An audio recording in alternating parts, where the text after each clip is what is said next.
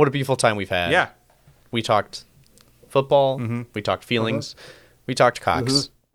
Mm-hmm. This is Chapel Bell Curve. I'm Justin. And I'm Nathan. And today we are previewing what should be just a rip-roaring good time, the S E C opener against the South Carolina Gamecocks. You know them. You have feelings about them. Let's talk about them today. And then, you know, forget all those feelings and talk about numbers for a little bit. If this is your first time joining us, of course, thank you for being here. We love you. We appreciate you. And uh, yeah, this is a show about stats sometimes, football stats, and the University of Georgia, but also about our enthusiasm. And Nathan, I want to ask you, what better way to welcome all these new guests, I guess, is not my intention at all, but what better way to get our minds right for the S E C opener against South Carolina than by a PowerPoint on yeah. this audio medium? What do yeah. you say? That sounds great. Before you do what I'm sure is going to be one of the both funniest and most embarrassing things in the history of this podcast, let me go ahead and just plug mm-hmm. that if if you somehow make it through the next five minutes of this podcast, we think that you're the kind of person who would enjoy going to our Patreon and signing up to do a little bit of support for our show. As little as one dollar gets you access yeah. to our amazing Discord community of people who are, we would think, we, we like to think, uh, interested in U G A and college football writ large in a similar way to the way that you are.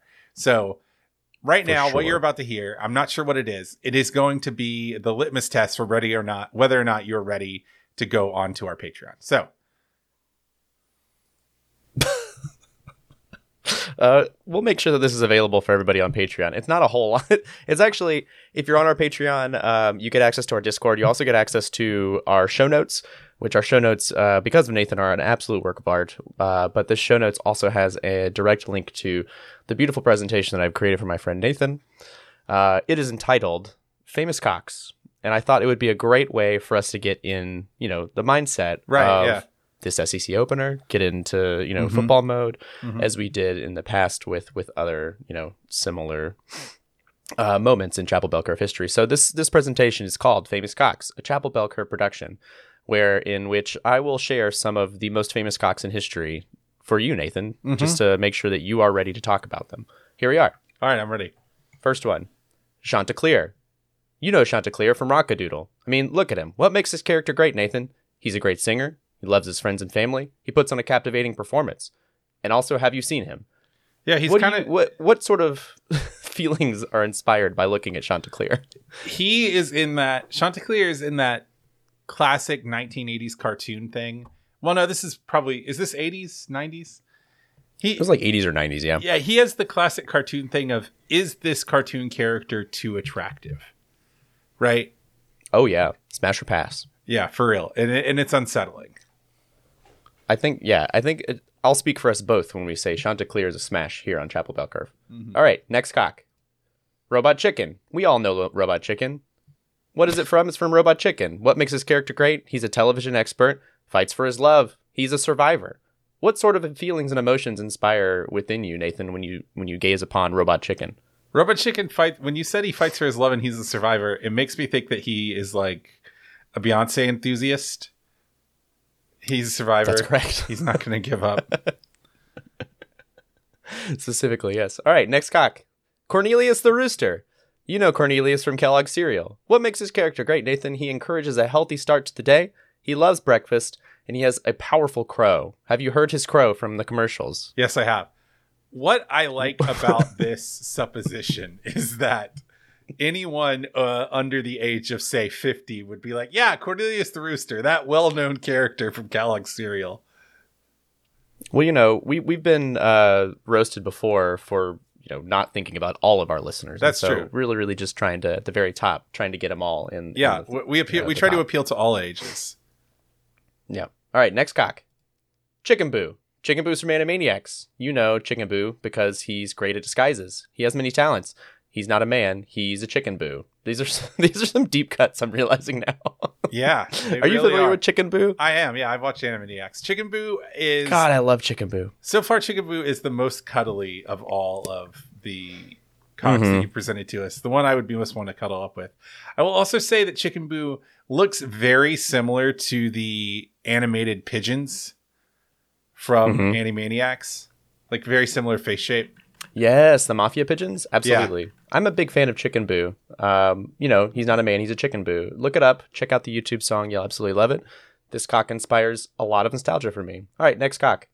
Hootie and the Blowfish. Oh, my God. You know, Hootie and all of his famous blowfish. What makes this character great, Nathan? Harmonicas, I'm pretty sure. I think nostalgia factor. And also, they only want to be with you. What sort of emotions and feelings does Hootie and his famous blowfish inspire within you? All right. Can I tell you a story from my school? Yes. Commerce. Absolutely. So here's the thing. The for reasons that I don't understand, students' favorite activity is to say, teacher name, you really look like this person. And usually I get pretty typical tall white guy with brown hair. Like I get Jason mm-hmm. Segel relatively frequently. I get I've gotten sure. Will Ferrell. Do I look like these people? No, but it's okay because I at least get it. For some reason, last year I had an honors class and I don't know what possessed them to say this. Or I had a class and I don't know what possessed them to say this, but they they said that I looked like Darius Rucker. Now, huh? Even if you get past the fact that I am a white man and Darius Rucker is a black man, we don't really look mm-hmm. anything like each other. If we if we sort of strip the the our our melanin content out of it and just look at the face shape, sure, very different shape, face shape. There's not a whole lot going on, yeah. that looks similar at all. So now they brought me a Darius Rucker. They brought a birthday card for Darius Rucker, so that I know Darius Rucker's birthday is May thirteenth because they had like a fifty-fifth birthday party for me last year on Darius Rucker's birthday. They like brought cakes and a balloon and stuff. Aww. And they were like, happy fifty-fifth, Darius. So I guess this is the one that grosses me out the least f- by far. And just for the record, well, that's good. I, I want to roll back. The problem was not that there was a penis on my screen. I am. You want to go I, back to Rasputin's? No, no, no, no, no, no, no, no, no. I don't want to g- go back to it. No, no, no, no, no, no, no, no, no, no, no, no. You're good. No, no, no, no, no, no, no, no, no. I don't want to go back to it, but just to. We'll say just one last one last thing to say about it is that my objection to it is not that it is a man's genitalia. I am not so fragile in my masculinity that I can't see that. It's that it had been cut off and pickled. That's the problem with it. Yeah, it was pretty it was pretty jarring. It's pretty gnarly. It was in a jar after it's all. gnarly. If it had been like hanging on twenty-year-old Rasputin, I would have just been like, how did you get such a high-quality photo? I wouldn't have been disgusted by it, you know? Um, the last thing I'll say about Hootie and the Blowfish is that they are actually South Carolina graduates. So I did. I knew that. Yeah. Just to tie it all back together. Uh, Darius yeah. has been a guest picker on Game Day, I believe. Also, his middle oh, name is Carlos, which him. is pretty cool. That is pretty cool. Yeah. All right. Next cock. Actually, that's it. Thank you. I really wish it had just been a picture of us. So, yeah. How's your mind? Is it right? My mind. Are you is... ready to talk about? My mind is so this, this showdown. Right. Yeah, it's so right. Yeah, so if you could not so guess, right. I don't think we actually said it before we started. We are here to preview the U S C versus U G A game. I guess calling them U S C is probably giving them too much credit. We are here to preview the South Carolina mm-hmm. versus U G A game. You know, we got our requisite number of penis jokes out of the way front of the episode, mm-hmm. and I feel like that really. I feel like my head is correct because I don't know if you've seen this, but I have sort of constructed a kind of verbal rant about South Carolina that I'm I've already sort of pre-lubed up the entryway into this rant. You know, like I, I'm mm-hmm. I'm I've I, it's like a slip and slide that I've already put soap all over, and the moment my foot mm-hmm. hits it, I'm going to cartwheel down it in a very painful manner. So, but before we get to that, we are in the qualitative preview, which I know this is going to shock you. Involves us talking about non-number things, we'll say. Gen- yeah. We'll, we'll be generous and say things that don't have anything to do with numbers. Things that have to do with storylines coming into the game. And generally just what we think about the game and the sort of players on the board, where they are. So, to start out, usually we don't have any kind of deeply emotionally scarring presentation, but instead have our look at the Winsipedia. So do you want to run us through the history of this rivalry? I would love to. Yes. So Winsipedia is a great little website. You can put two games or two teams head to head, and you can look at their history against one another just to kind of understand sort of the flavor going into a game. And so in the history of this matchup, these teams have been playing since the year eighteen ninety-four, when Georgia, in Columbia, South Carolina, led by Robert Bobby Winston, beat a coachless South Carolina forty to zero. Uh, outstanding. Just beat them all, they're down. Mm. And since then, Georgia has gone on to win fifty-three games to South Carolina's nineteen, and there have been two ties. The largest margin of victory was the forty to zero in eighteen ninety-four. So maybe we can come back from that and make it a little bit bigger. Uh, the longest win streak was ten for Georgia from nineteen oh eight to nineteen forty-one. And since then, looking at all of the other statistics, as far as like all-time record, natties, conference championships, bowl games, wins all-time, bowl record, consensus All-Americans, Heismans, N F L draft picks, first-round draft picks, weeks in the A P poll, and weeks at A P number one, Georgia is beating them on every single metric. So mm-hmm. it's a pretty lopsided metric, uh, or a lopsided matchup as far as like dynasty is concerned. I know you have definitely, you know, we've we've spoken in previous years about the Spurrier years, um, Hayden S. Spurrier, and the things he did to Georgia. And I know that yep. you were a student through some of those, I believe. But those days seem to be gone for the most part. But yeah, that's kind of what we're looking at. How do, what do you think? I think it is interesting if you just look at the line graph of who won this. That I, it's very interesting to me that in a such a dominant rivalry that this is, you know, like U J's won fifty-three times to Carolina's nineteen. Mm-hmm. And it's such a dominant li- rivalry that the longest win streak by the dominant party is ten, right? The longest win streak by South Carolina is three, which is itself, you know, pretty remarkable because that came in that, like you said, Spurrier, Spurrier run from two thousand ten to two thousand twelve. But I think it's mm-hmm. really interesting that this seems to me, I mean, and this is probably just my personal experience bias, but this South Carolina has always struck me as a team that seems like it should win less against us than it does.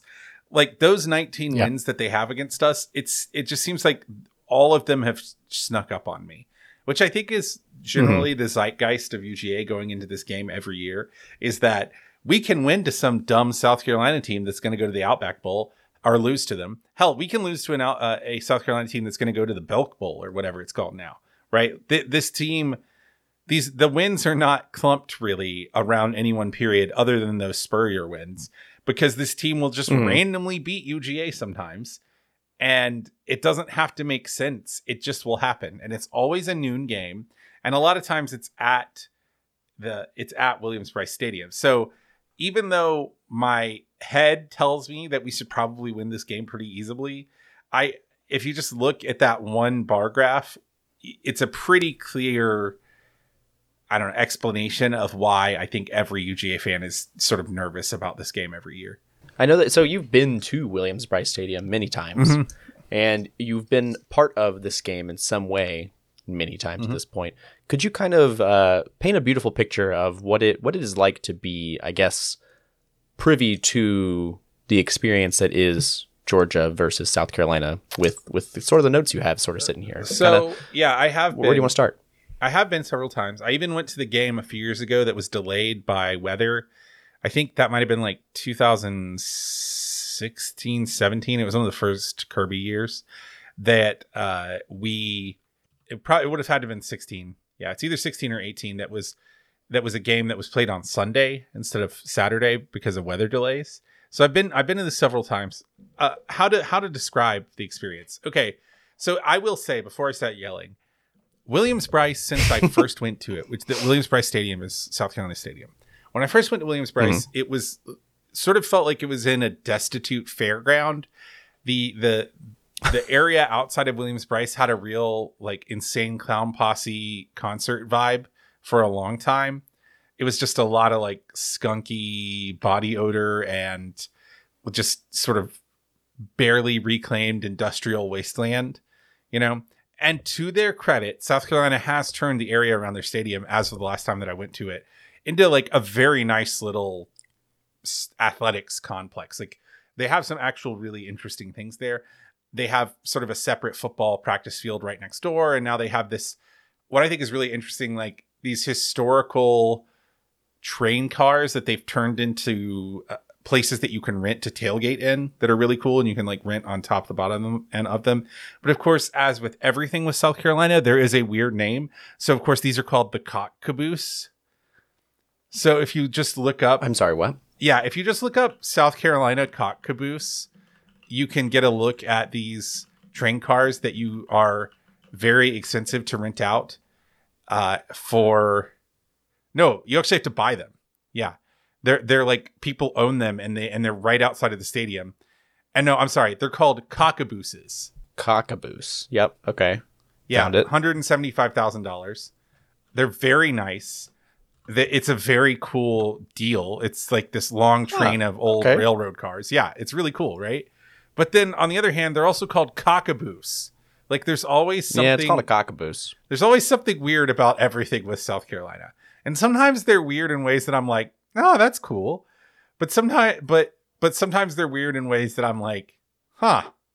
Like, for instance, their their in stadium sort of rich people bar in their stadium or whatever is called the Cockaboose Club. So I I, I just huh. that that to me kind of sums up the cultural experience of going to South Carolina, is that it's actually kind of cool, but it's always punctuated with things where you're just like, okay. Huh. All right, okay. Yeah, yeah. Weird flex. Weird flex, but okay. You know, you're there and there's all these palmetto palms, and and that's a really cool thing because that's like the state tree of South Carolina, and and it's mm-hmm. it's actually really beautiful. Like, there are parts of the stadium now that are really pretty outside, and it has a really interesting, like, the black and garnet aesthetic, the way they've kind of like worked it in. I mean, I, I am actually genuinely un un sarcastically complimentary of what they've done to the outside of that stadium, because it used to be awful. And it's gotten so much better since I the last two or three times that I've been there. Now, having said that, I genuinely believe that Williams-Brice Stadium is the buried entrance to Satan's actual physical anus. It is the most the most cl- climatically inhospitable place I've ever been. I've been to, I don't know, six or seven U G A versus South Carolina games at South Carolina. And pretty much every time it has been hot, and you're not imagining it being hot enough. Just imagine like July or sorry, imagine early September, you, Georgia hot, where we've had like a week of false fall. And then the hot came back to remind us that, you know, all life is fleeting or whatever. Imagine that level of hot. Now imagine that you're just so uncomfortably damp. You're just so wet. You're yeah. so wet that you're like sweaty enough that you're like, oh, this would be like sexy club sweaty or whatever.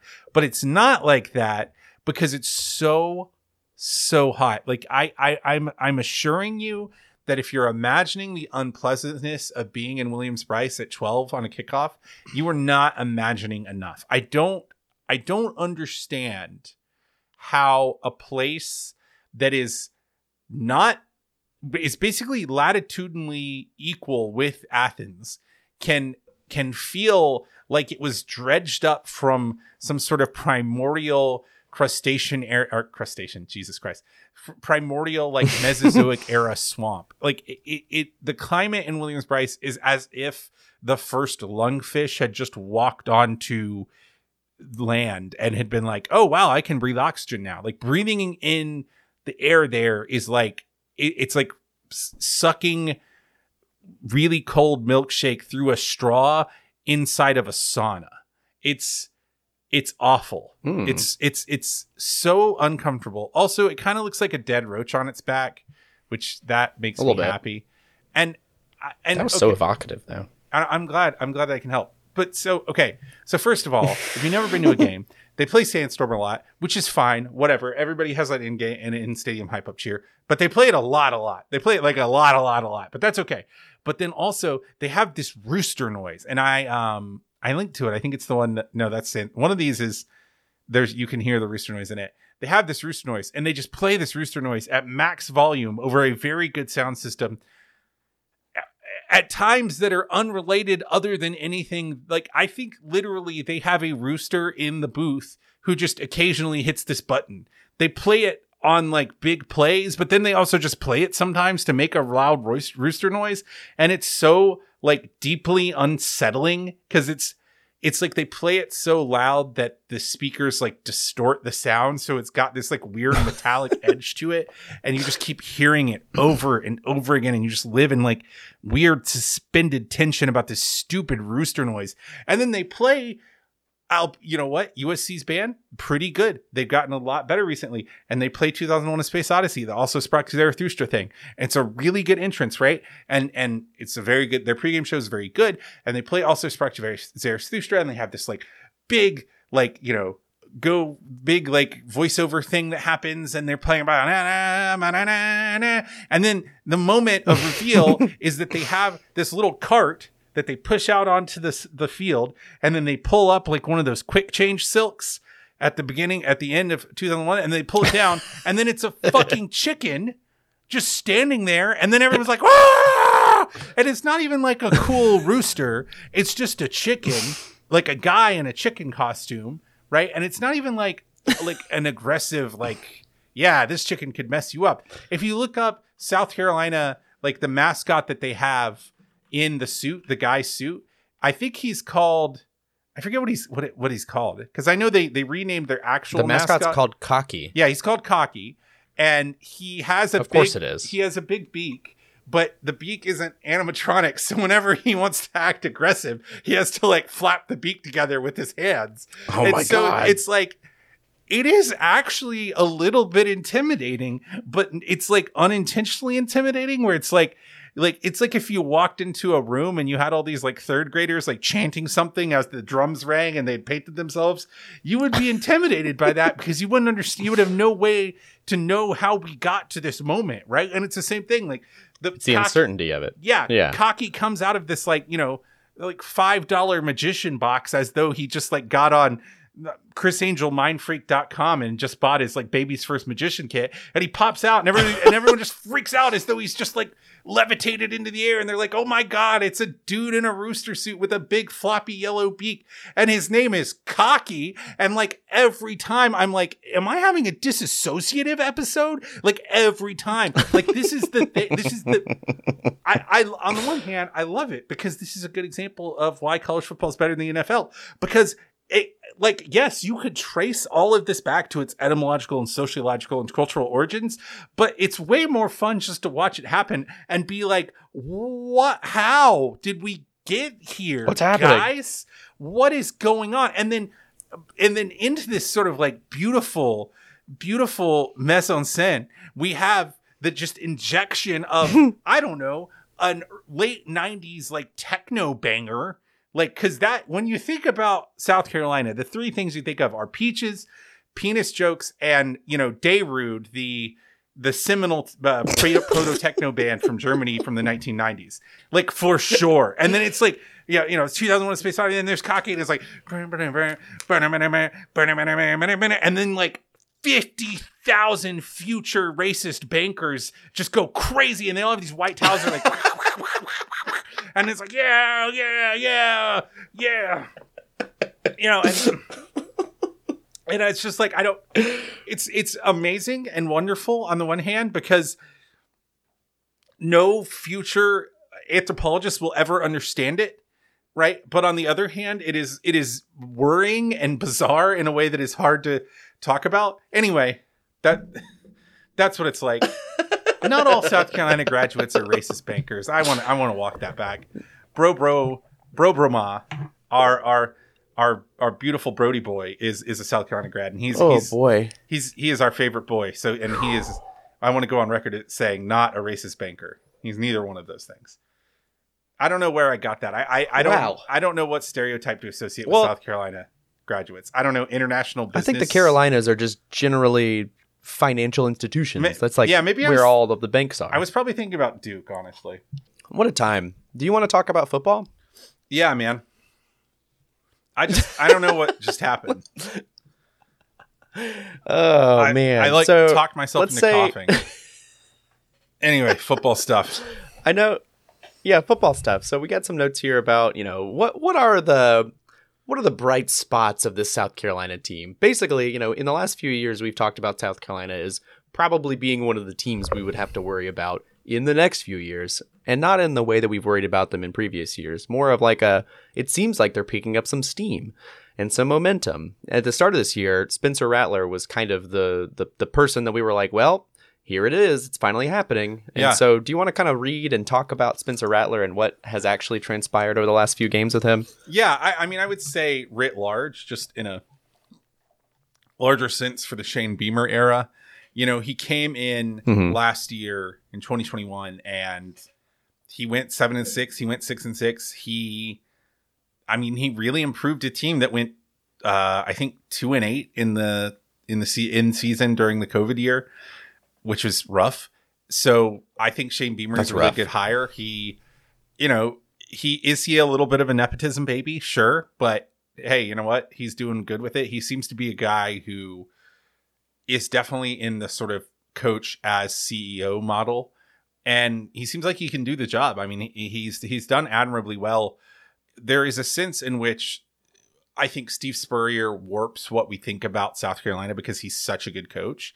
And the fact mm-hmm. of the matter is that, like, you know, South Carolina is not a team that should be going to big bowls every year, right? Necessarily. I mean, they are at a they're at a resource and talent development disadvantage.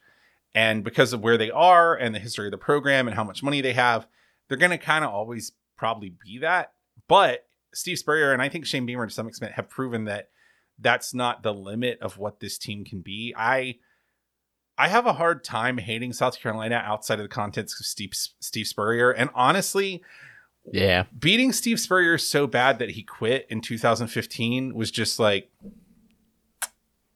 like, like, and I don't, I can't think of anything else that happened in the two thousand fifteen season that was better than beating Steve Spurrier so bad that he quit. I believe the final score of that game was like forty-five to something. I mean, it was it was a, a drubbing. It was fifty-two to twenty, and you could just see Ooh. that man deflating on the sideline.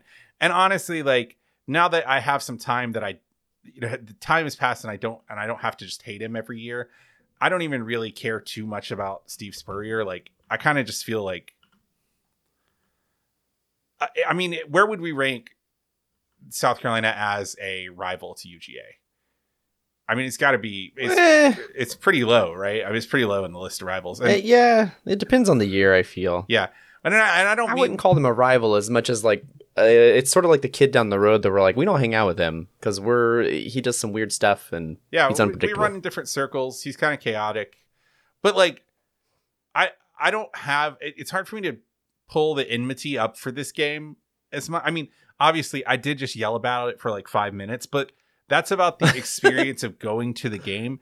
But it's not like when I see a South yeah. Carolina fan in the street, I'm like, ah, F you. Ah, and I have all these weird, bad memories about it. You know, whatever.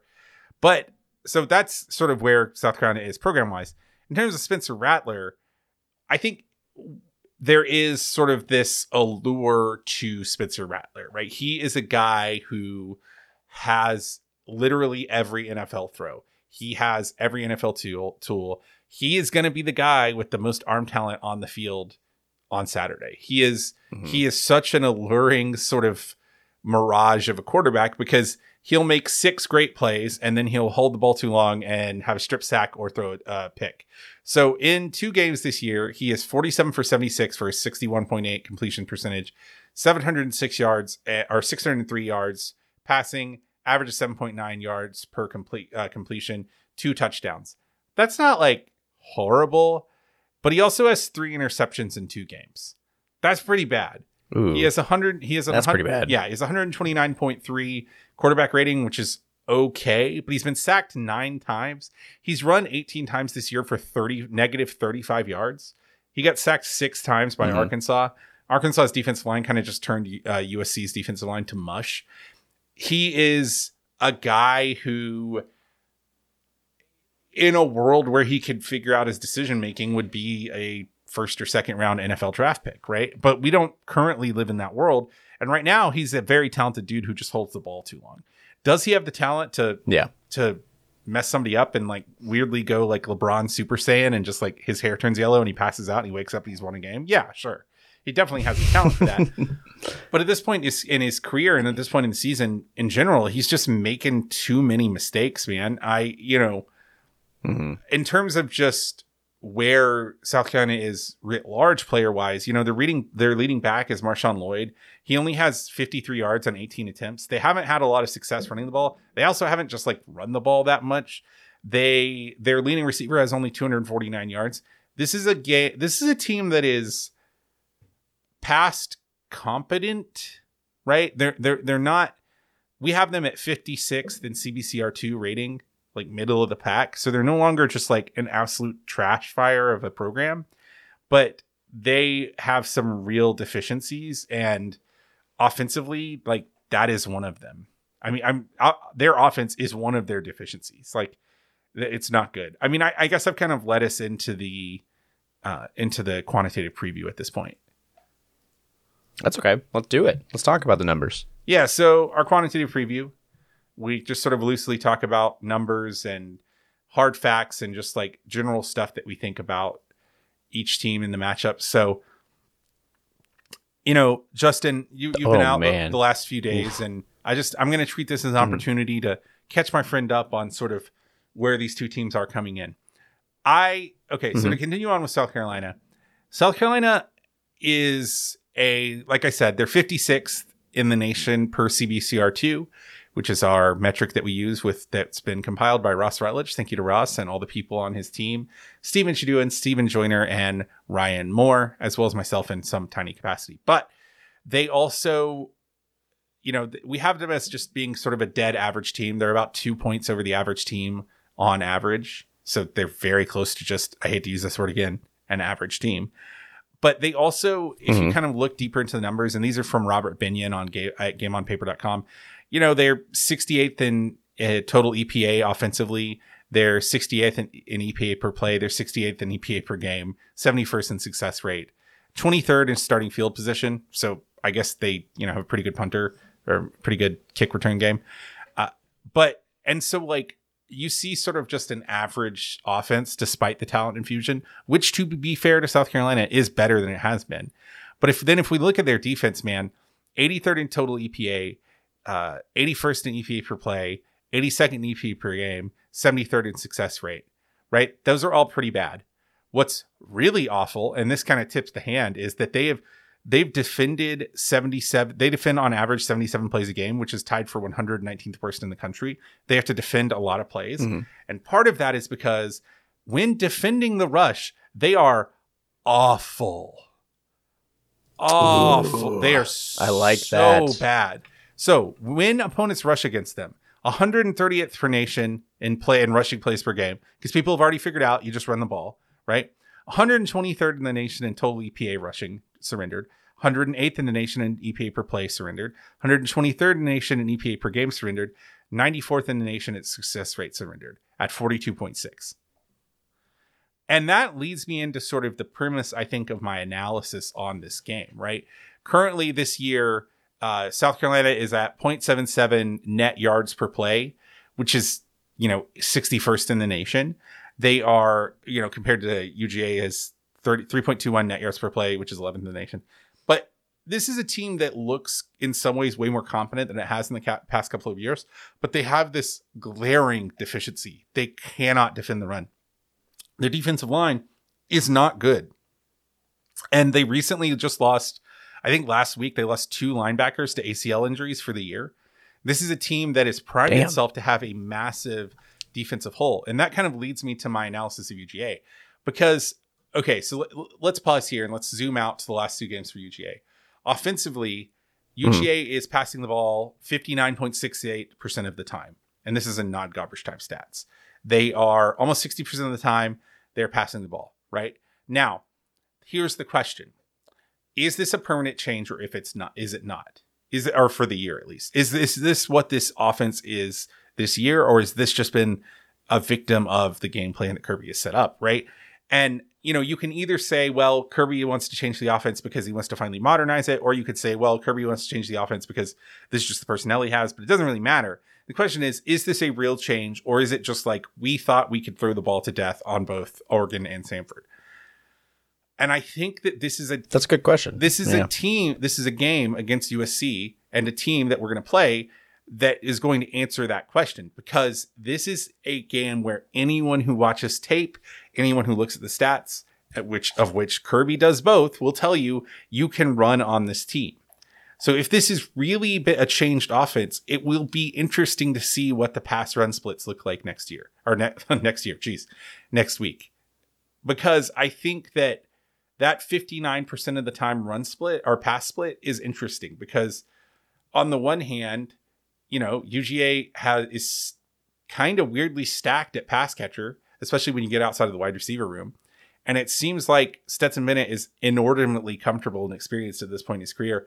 You know, even his bad game that he had against Stanford, so quote unquote, he passed for like sixty-five percent completion rating and three hundred yards and a touchdown, and then another touchdown running, right? He, he still had a pretty good game. No, no interceptions. He he doesn't even to this point in the year have a sort of torn, turnover worthy play that should have been an interception or a fumble. I, I saw, I saw uh, Graham Coffey over at Dog Central posted that. And so like, that all leads you to the question of, as a coach, is Kirby committed enough to this passing attack to stick to it? Or does he take sort of the obvious way out? Right. And I don't know that there's a correct answer, but I do think that this is going to be an interesting litmus test for the rest of the season, because if you can't run against this team, you can't run against anybody. And I do think we can run against these, this team, but I think even more relevantly, oh, yeah. if you don't run against this team, then you just are tipping your hand for what you you want your offense to do. And I'm sure that U G A will run plenty of time, or will run, you know, will have plenty of carries against U S C. But like, is it going to be forty percent of the time, fifty percent of the time, sixty percent of the time? That to me is the real question. And I think it's going to go a long way to answering the question of where is U G A's offense. So I guess what you're saying is this game will be sort of indicative of whether or not this change we've been seeing in our offensive scheme is a permanent change or it's just game based. Is that right? Yeah, I mean, because if you were just coming into the game just based on opponent analysis, you would say U G A should just put three tight ends in the game and run inside zone read thirty times, because this is not a team that can stop that. And they, I mean, they haven't proven it. I mean, Arkansas is a real whomper of a team. They will whomp on you, to quote uh, Spencer Hall over at Podcast Ain't Played Nobody, or whoops. The wrong podcast mm-hmm. over Oops. at oh oh god it shut down Fullcast, totally knocked that po- podcast name out of my uh, lips. But anyway, they will womp on people. They are a big offensive line based team, but even that ha- having that considered, they absolutely smashed ass against the South Carolina team. I mean, they I don't know if you got a chance to to watching this game. I went back and watched like the thirty minute version of it. They just like crushed this South Carolina team on offense. It was not subtle. And there was kind of a certain beauty to its brutality. Against this South Carolina team, Arkansas rushed sixty-five times for two hundred ninety-five yards, four point five yards on average. They scored five rushing touchdowns. They only threw twenty-one times for one hundred sixty-two yards for one touchdown. they this is the Arkansas Jeez. figured out that they were just going to like run the hell out of the ball and make South Carolina stop it, and they couldn't. And they ran they won forty-four to thirteen.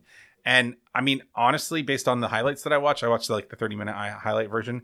This was not even like that competitive, uh, you know, jeez. So I don't, I don't know, man. I just, this is a, this is a game. And, and I don't want to discount South Carolina, because South Carolina can always win this game and make us all miserable. But this is a game that our numbers tell us U G A should win by a lot. Our numbers have, yeah, you know, the line is uh, U G A by twenty-four and a half. C B C R two Sam predicts Georgia to beat South Carolina forty-five to eight, which would be way over the line, like a thirty something point win. And this is a this is a team that U G A should crush. I mean, if we look at the twenty-four seven uh, talent composite index or whatever, which is not, to be fair, is not the only metric that matters about uh, when it comes to how good a football team is, but it is just kind of a, a metric for how talented a football team it is. So per the twenty-four seven talent composite this year, this is not the only metric for how good a team is. But for instance, Oregon was seventh in the twenty-four seven talent composite on in twenty twenty-two, and South Carolina is twenty-first, which is good, right? I mean, they have three five stars on this team. That's pretty good. twenty-one four stars on this team. It, it's it's a good it's a good team by, you know, most metrics, but it is also not a team that is in the same ballpark as even Oregon in terms of pure talent. Now, that doesn't mean that South Carolina can't win this game, but it is interesting to me, at least, to think about what that says about the state of the sport, about where U G A is in it and where its opponents are. U G A is going to be favored by a lot against its entire schedule until it loses. And this is a game that, by pretty much any metric I can find, U G A should win running away. And I've been trying to find a thing. What can South Carolina do to win this game? And other than Spencer Rattler just absolutely balls out in a way that Georgia cannot predict, I can't find one. Now, that's totally possible, but I I think this is another game, and it's weird to say this because this is the place that Georgia is in the sport. This is another game where Georgia could probably win by a lot, and we would really be thinking more about, well, what does this say about the offensive line rotation? Right? Because Georgia doesn't have two settled spots at the guard. They don't have two guys at guard that they seem like they're content with. They played nine players against Sanford on the offensive line and nine players against Oregon. Right? And that's an interesting question. We can definitely talk about that. But it is just wild that we are at a place against an S E C opponent and an S E C East opponent that one of it may be that one of the biggest storylines coming out of this game is, you know, how are we tuning up this roster to move through the rest of the season? Not, oh, we just beat an S E C East opponent who has ripped our hearts out a couple of times. And mm-hmm. I'm not complaining about that. It's good to be the king. But also, I I just am, I don't know. I don't know about you, but I have a sort of sense of unreality about it. Yeah. I mean, yeah, I'm in the same boat as you. It's It doesn't doesn't feel real yet. That's okay. It probably won't. Such is the Georgia way mm-hmm. for quite some time. Mm-hmm. and I and I mean... The only other question I have at this game coming into the quantitative preview, and this is really, I guess, probably more of a qualitative thing, but it kind of spuds, straddles the line. But I do actually have some questions about this offense in terms of personnel. I think it's clear that mm-hmm. Kirby is not satisfied with how this line has, it, with having the right five guys in the right five spots. Now, I think a lot of that has to do with the fact that, at least based on my untrained eye, it seems clear that Tate Rutledge is not comfortable out there yet, which is fine. But there mm-hmm. is a sort of rotating cast of linemen five through eight that seem to be getting a lot of work in that right and left guard spot. Devin Willick, Xavier Truss, uh, even Amarius Mims has been kind of rotating around. Warren McClendon's been rotating around, who's the starting left tackle. He's played right tackle. He's played left tackle. So it's it's clear to me that that is not settled yet. U G A has not ran the ball with incredible success. I mean, they've been fine at running the ball so far this year, but It, you haven't seen any of the sort of vintage U G A smashes or Georgia smashes face games yet in terms of the rush game. But I don't know that that matters too much because of how this offense is constructed, one. And B, again, I come back to the fact that it's pretty amazing that Georgia was at times treating Oregon as a scrimmage where they just like rotated a bunch of offensive linemen to see who was the right guy, right? Yeah. We played the same number of offensive linemen in the wild Oregon game as we did in the Stanford game. Now, I think there are mm-hmm. some questions. You know, I, I read a very good, not to give him a second unpaid plug, but I was reading something at Dog Central that Graham Coffey wrote about how it, I, I'm not going to spoil everything he wrote because you should just pay the man and go and read his, his writings. But basically how there are certain offensive linemen on the line that are more comfortable with some schemes over others, and how like this is, it seems like Kirby and Munkin want to run this more as a gap scheme team as opposed to a zone scheme team, which I think is really interesting. But whatever the answer ends up being, it seems that it's very unsettled in the run game. Now, in terms of the passing game, you know, I don't know. U G A, it's not that U G A has anything to prove, but I think that every new point of data that we have that shows that this is just an ex- a an incredibly efficient, incredibly hard to stop and contain passing offense, the more we will, the more data we'll have to answer that big question of whether or not this change is, is, is for real. I mean, at this point, U G A, I think, is averaging the second most pass yards per game in the nation. And their mm-hmm. passing, their passing percentage is like in the top fifteen of the nation. So yeah, I, again, I have a little bit of weirdness. I feel a little bit weird emotionally, not to get back into the qualitative stuff, to think about how this is a game where I'm really interested in what does it tell us about U G A more than I am in will U G A win the game? Because I think this is a game that if I had to like put a prediction on how it will go, I think this is a game where South Carolina will probably have a couple of high energy plays that will get the crowd riled up in the first quarter, and it will be close within reason, you know, seven to ten point game through the first and second quarter. And then Spencer Rattler will make a key mistake, you know, even if there is some success and the game is, you know, relatively sort of back and forth. And that key mistake, much like what happened against Florida last year, will sort of lead to a deluge of U G A points. I think those key mistakes mm-hmm. might come, might be more about like, you know, Spencer Rattler turns it over and then somebody blows a, an assignment on, on South Carolina's defense. But I do think that this could kind of feel similar to the Florida game from last year where, you know, we're up by seven, but nobody's really comfortable. And then you go to the bathroom and you come back and we're up by like twenty-one. Right. So that is, that's how I think this is going to go, because this is a team that if Georgia has, if Georgia has any, any aspirations to go to the South, to the national championship this year or to the C F B, even, you should pace this team. So now that I've, now that I've sort of brought you back in, what, what do you think about this game? What's your prediction? What I'd like to see, I guess, and I can lead into from there my prediction of the game, I guess. But I, I, I'm excited about this game because we have traditionally in past years, I feel, we open the season a little slower than we want to. Um, and the first couple of games are not usually indicative of how the rest of the season will go. However, we played against Oregon in a way that I don't think I've, as long as I've been a fan, seen Georgia open a season. That's very exciting to me. Um, I think that it is it, it for the first time. It is indicative of how the rest of the season will go. If we can do that against Oregon and then play relatively conservatively by the stats against this Samford team and shut them out, despite them, they're still an F C S team. I, it's hard for me to imagine this game ever being in a place where we are uncertain of the conclusion of it, meaning, I'm pretty sure that Georgia has to win this game pretty convincingly.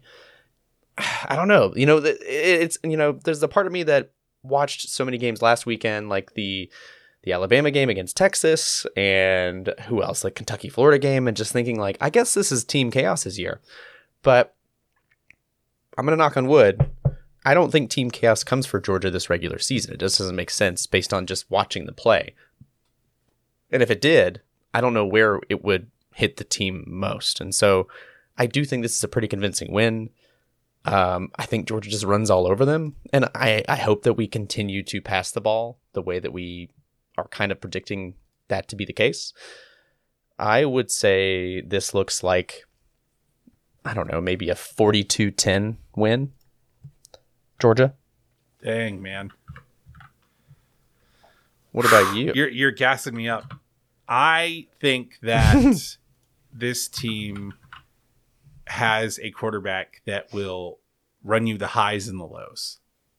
That is South Carolina. That is, I think they, they have a quarterback that will, that shows you the agony and the ecstasy. And recently it's been way more agony and ecstasy.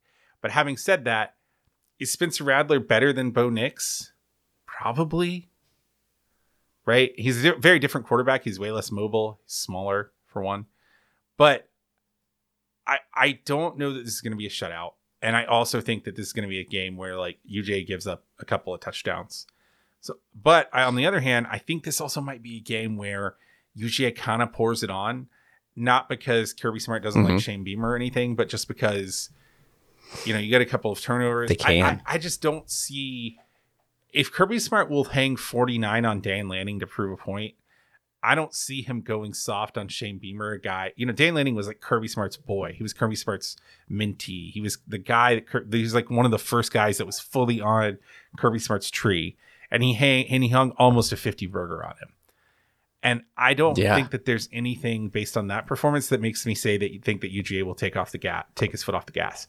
Like Kirby Smart and Chris Hatcher like go way back. Chris Hatcher, the guy who was the, the coach at Samford, gave Kirby Smart one of his first jobs at Valdosta State. Him and, you know, Kirby Smart and Will Muschamp and Chris Hatcher and Todd Monken and Buster Faulkner, who is the uh, the off-field quarterbacks coach, they were they all go way, way back. They have all these like crazy South Georgia ties and stuff. So like U G A was never going to just like drop sixty on Samford because it could. And even on a very sloppy game, and I know we didn't make a Samford review episode, but it because it was Samford, but mm-hmm. even at a very sloppy game, U G A probably could have had, I don't know, two or three more touchdowns if they really wanted them, but they didn't because that was just how those, you know, those dudes are. Uh, but I don't think that, I, I really don't think Shane Beamer is going to get the same treatment. One, because this is an S E C game and it counts. Two, because this is a game in a super hostile environment. And, you know, don't get it twisted. Mm-hmm. South Carolina has as good a hostile environment as anybody that isn't, you know, Florida, Georgia, what, you know, in that at Auburn, in that echelon of hostile uh, L S U, obviously, in that echelon of, uh, of hostile environments. If you go the next tier down, South Carolina is definitely in it. It is a loud, hard place to play. Their fans will be there. They will be drunk, hammered at like ten thirty in the morning on Busch Light or whatever. And so mm-hmm. that all leads me to think that, even though U S C is going to score some, that Kirby is not going to take his foot off the gas because he doesn't want the, the crowd to get in it. So finally, that all is an all all is a long way of me saying this to me feels like we we we drop a fifty spot on them. I think this is like a fifty-two to twenty game. I think it's an easy cover that seems a little bit closer before it really breaks. And when it breaks, I think it's going to break hard because, you know, having the twenty-first best team on the twenty-four seven talent composite tells me that this is probably a team that can run with U G A for like a quarter. And then we start to get into depth because it is just as hot for South Carolina's players as it is for U G A's. And, you know, when you, when, if you put Georgia in a position where it can battle you just in terms of it, the macro level of how well prepared is, uh, is the team, how talented is the team, they're going to win every time. Right. And, so, yeah, I think this is kind of a cakewalk at the end of the day that's going to feel at times pretty close. Yeah, it feels good. Yeah, man. Feels good.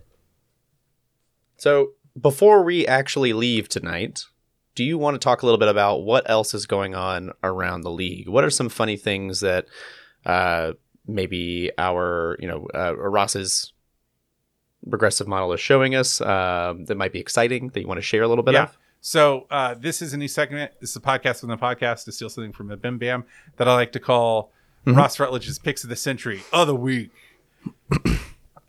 So first, uh, most shockingly, just to like save the, the, the best for first, we have Fresno plus twelve over U S C. We actually have Fresno State beating U S C mm. by about three points. Now, I know that's going to shock. The real U S C. Yes. The University of Southern California. Now, the reason there's a couple of reasons for this. One, uh, U S C has, is very bad at defending the run. Two, Fresno State has a very good, efficient, and explosive quarterback that has been very good at converting those points per opportunity. And three, and I cannot emphasize this enough, U S C is very bad on defense. And some of those, de- uh, some of those defensive deficiencies have kind of been covered up by the fact that they have a They have a Lincoln Riley offense that's going to score them forty points per game. But I think with Jake Haener on Fresno, I think that C B C R Sam is seeing this as a game that Fresno can win. In the S E C, oh, yeah. we have a couple of oh, home yeah. dogs that we're picking. We have L S U by two point two points over Mississippi State, which beats the spread and also is a straight up win. I don't know that I agree with that so much, but I think you could convince me that it's conceivable just because L S U is still a very L S U is a very talented team. Whether or not they're playing well right now is a separate question. They're not, but they still have a lot of talent, and they and they and they showed some flashes. And if they can get their quarterback room right, I can see it happening. We also have Auburn by mm-hmm. uh, half a point over Penn State. Auburn is a home dog Oof. to Penn State, and you know things are not good in the Auburn world. But I would say two things: if you've watched any of Penn State's game, I watched Penn State Purdue a couple of weeks or last week. Uh, Penn State doesn't tackle well. They're not, they're defensively, they they don't, they that ain't it, Chief. And Auburn still has some some guys that are S E C guys uh, offensively. I, I think, in particular, this might be a game where Tank Billingsley just sort of has one of his, I, I don't think he's going to be Jeep Smallsby, if, or Car Smallsby, or Jeep Mediumsby. I think he might, this might be a, a Tank Billingsley game where he just like full on. We can't all be. Yeah, I think he I think he has a big day. This might be like uh, aircraft character massively or whatever. Aircraft carrier massively is his final form. It's like when he goes Superman. Anyway, uh, we also like this, and then finally in our first official have faith in the numbers. Dear God, why is this happening to me? We also have uh, Texas A and M mm-hmm. by three points over Miami. Now, a couple of reasons this will be hilarious. Okay. One, it gives App State a transitive win over over Miami, which is hilarious. And, you know, all hail our Mountaineer or our Mountaineer overlords. And two, uh, this would be probably the most against the grain pick that we've ever made. And if it if it if it's correct, then I will I will be very happy. So those are our Ross Rutledge's picks of the century of the week. Thank you, Ross. What a beautiful time we've had. Yeah. We talked football. Mm-hmm. We talked feelings. Mm-hmm. We talked cocks. Mm-hmm. Would uh, would you like to see us out tonight, Nathan? I would love to. This has been Chapel Bell Curve. Ugh. You can find us on iTunes, Google Play, and pretty much anywhere else that you can subscribe to a podcast, including Spotify. If you'd like to get in touch with us, you can, t- you can on Facebook by searching Chapel Bell Curve, by email at chapel bell curve at gmail dot com, and on Twitter at Instagram and Instagram at Chapel Bell Curve. If you'd like to support this podcast, feel free to give us a rating or review on iTunes or wherever you leave your wherever you would leave a review for a podcast, whether it's your podcast app or, you know, whispering it into your spouse's ear at three a.m. or, you know, on, Ooh, do that. Yeah, on a crowded subway over the awkward silence that, that falls in the car, or mm-hmm, mm-hmm. whether it's just sort of like etching it in, in sort of stone tablet form in the, you know, in, in a Buc-ee's bathroom in Texas somewhere, whatever. We'll take any kind of review we can get. If you really, really loved what you heard today and you'd like to support us in a way that is, you know, non-vandalizing, uh, we would love it if you would check us out over at patreon.com forward slash Chapel Bell Curve. As little as one dollar a month helps you support the program and also gives you access to what we think is the best college football community in the world. And yeah, maybe we're biased, but I, I really do believe that. We have an amazing Discord full of amazing people who are ready to talk to you about college football, other sports, and pretty much any weird thing you can think of. They they get up to it on this mm-hmm. Discord. So we, we would love to have you out. If you would like to see us going forward, you can find me usually with the, the Redcoats, and you can find Justin sort of bopping around uh, Athens at any given yeah. time. Uh, I'm not going to this game, but it's true. Hi, you know, theoretically. And you will catch us in the in I guess the Classic City this weekend, and then going forward, we'll see. But until then, parts unknown. Parts unknown, yeah. Go Dogs. Go Dogs.